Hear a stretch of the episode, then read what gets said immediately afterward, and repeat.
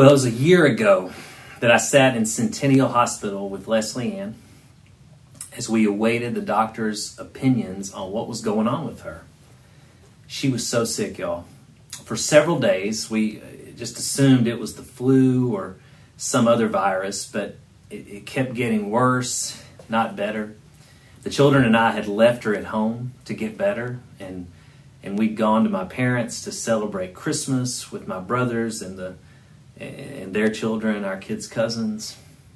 We, we didn't want to leave Leslie Ann at home, but we thought it best, you know, to keep the kids away from her in hopes they would, you know, not get whatever whatever it was that she had. It was it was a quarantine, effectively.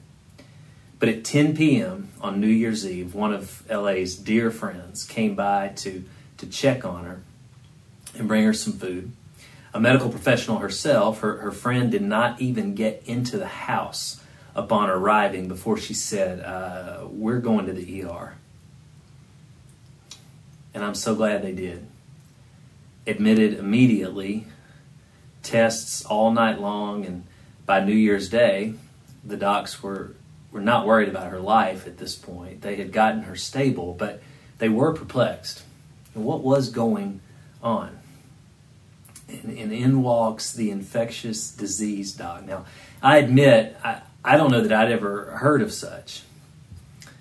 But man, am I glad this doctor came into our life. She she figured out the puzzle.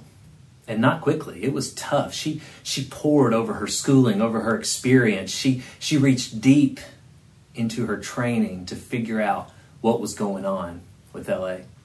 And a few days later, we were going home you know, myriad symptoms, quarantine, and infectious disease doc. What what an incredible foreshadowing for the year ahead. And while LA did not have COVID, I, I, know that so many families have experienced what we did, even before this year became what it was, but so many of them have not had happy endings. This year just kept punching all of us, didn't it? Tornado, lockdown, derecho, school's not going back. Now they are, now they aren't.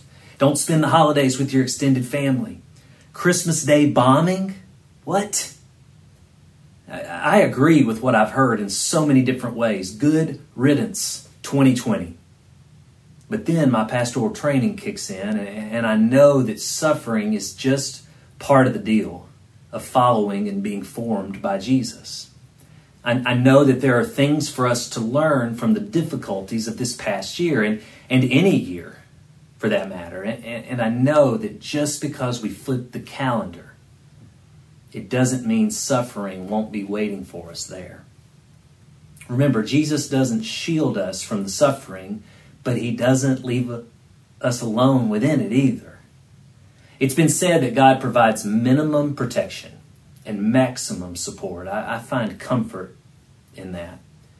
We begin this year of Sundays, well, back in Luke 3 where Luke records Jesus' baptism, and we know from the other Gospels and context clues that it's his cousin John who baptizes him. An odd thing, huh, that Jesus would be baptized. I mean, he doesn't need to repent. He, he's never so much as bent the truth. He, he is the truth. But, but there it is, right there. Luke telling us that Jesus was also baptized. Verses 21 and 22 in Luke 3 say, When all the people were baptized, Jesus also was baptized. As he was praying, heaven opened and the Holy Spirit descended on him in a physical appearance like a dove, and a voice came from heaven You are my beloved Son. With you I am well pleased. Now, there are many different sermons that can be, should be, and have been preached on Jesus getting baptized. And his baptism is so important, and the telling of it fit it fit Luke's style so well. Luke just situates Jesus right there with the people, all the people. Just like the angel told Mary that the news of the baby Jesus being born to her and Joseph would be good news of great joy for all the people. Here Jesus is with all the people who had come to be baptized, taking his place among them. Luke doesn't record it as a separate event, as Mark and Matthew seem to. No, the text says Jesus was also baptized. Here's what I want us to know about that Jesus was also baptized. He's with us, among us, understanding what it is, what it's like to be us, to experience all we have this year, to, to feel like we, we perhaps should not gather on Christmas or for weekly worship, to sit with loved ones in the hospital or to not be allowed to be with loved ones in the hospital, to, to wonder if, if the masks really make any difference, and then to wear them anyway out of love, and then to have friends and family who fundamentally disagree with us about a number of things. Yes, Jesus was also baptized.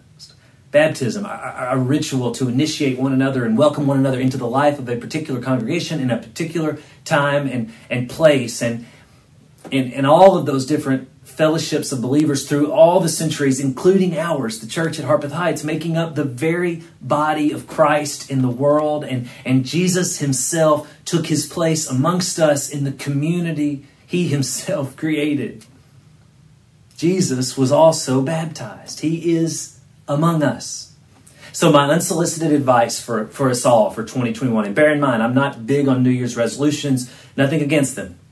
I've just found they fade away pretty quickly.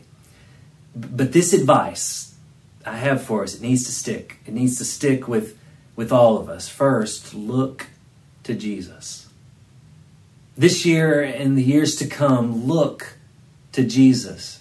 The great news is he, he's among us. We can look to him. He was also baptized. He's, he's here. Look to him. A second piece of advice.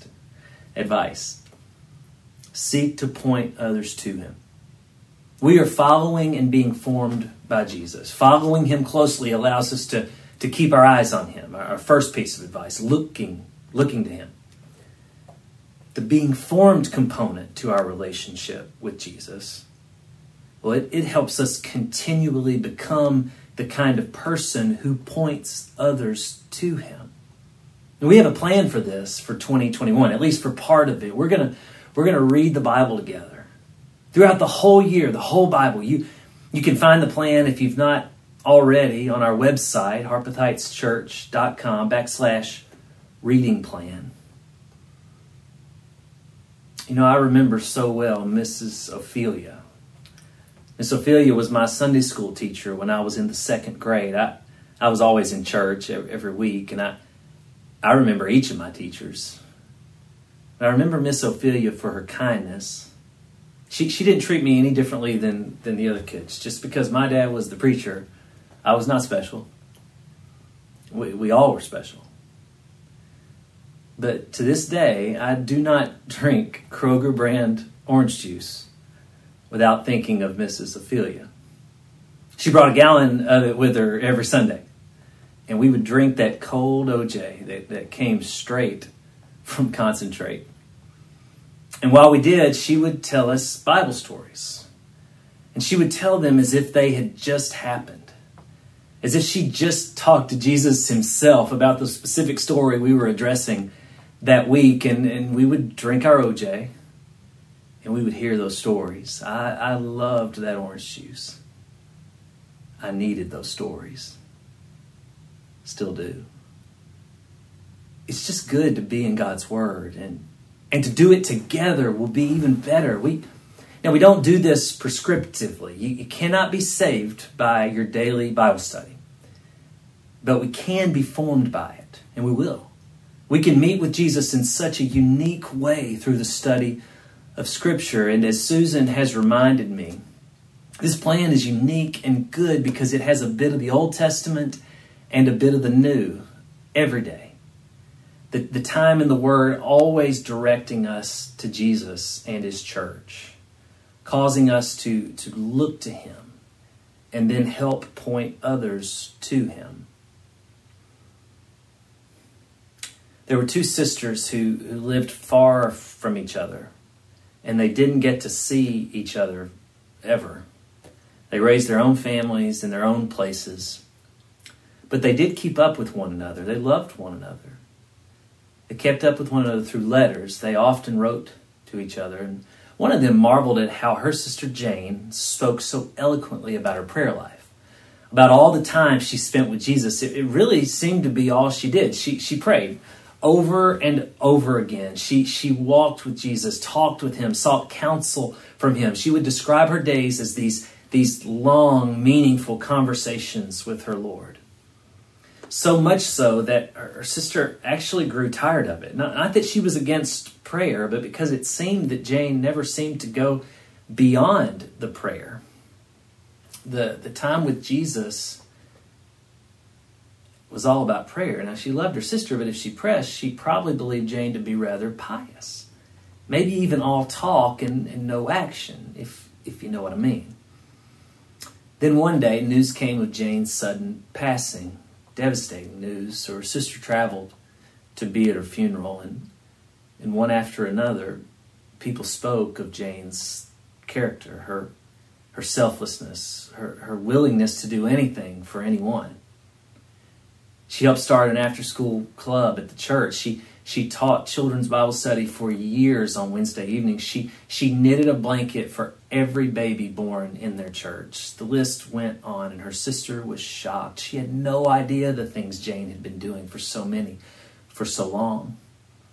And after the funeral she was able to speak with Jane's pastor for a moment and she she told her pastor that that all Jane ever mentioned to her in their correspondence was how she she prayed and, and, and constantly spent time praying, spending time with her Lord. She she never mentioned any of the things she was involved in. If if she was praying all the time, how did she ever have time to to do all that she did? Jane's pastor replied, Well, that's just it. It was because she prayed constantly that God used her so powerfully. It's been said that the great reformer Martin Luther once quipped, I have so much to do today that I must spend at least three hours in prayer. Now, I'm not telling you to spend three hours a day in prayer. I'm telling us that we need to pray at all times. Our lives should be prayer. 1 Thessalonians 5 16 through 18 says, Rejoice always, pray constantly, give thanks in everything, for this is God's will for you in Christ Jesus. I, I bring this up because prayer is going to be the other way we are formed by Jesus this year and in the years to come because, well, because that's how Jesus was formed as well. Yes, he knew the scriptures we, we saw that last week in Luke's account of Jesus, the, the boy in his father's house teaching the scriptures with authority that surprised everyone. And Luke also paints a picture for us of Jesus who prayed constantly, and his prayer life was the means for this authority he had. His, his ministry begins with prayer and it ends with prayer.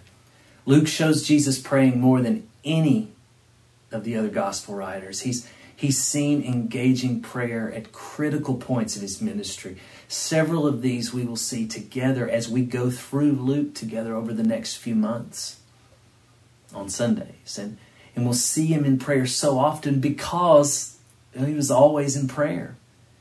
And right here in the account of Jesus' baptism, the Holy Spirit comes upon Jesus in response to Jesus' prayer in this, I believe we see that prayer is how we summon God's power in our lives. In Acts, also written by Luke, we believe, prayer is seen as a, as a constant activity of the church and a, and a practice of the church prior to the Holy Spirit coming upon the church. Here's the point God is going to grace our church with so many things to do this year that can bless each of us, that we can bless one another with and that will also bless those around us. The things that can help us see Jesus in our midst as well as point others to him. So, yeah, the advice I have for us is to be in the Word and to be on our knees at all times in prayer. And God's very power to make the world more like God would have it be will be at our disposal and we will be able to endure. We will be able to even find joy in whatever it is that comes our way. And this is good advice, I believe, as we enter a much anticipated new calendar year. But I'm reminded of how the Reverend Tim Keller encourages us to bear in mind that the gospel is not just good advice. Rather, the gospel is good news. It's the very best news that Jesus came and dwelt among us, that he was baptized with us, and he was crucified for us. But death could not hold him, and indeed, he is alive and will one day return to make all things new. So look to him and, and help others to do the same. This is our year, church. God is going to do great things. Let's be a part of them.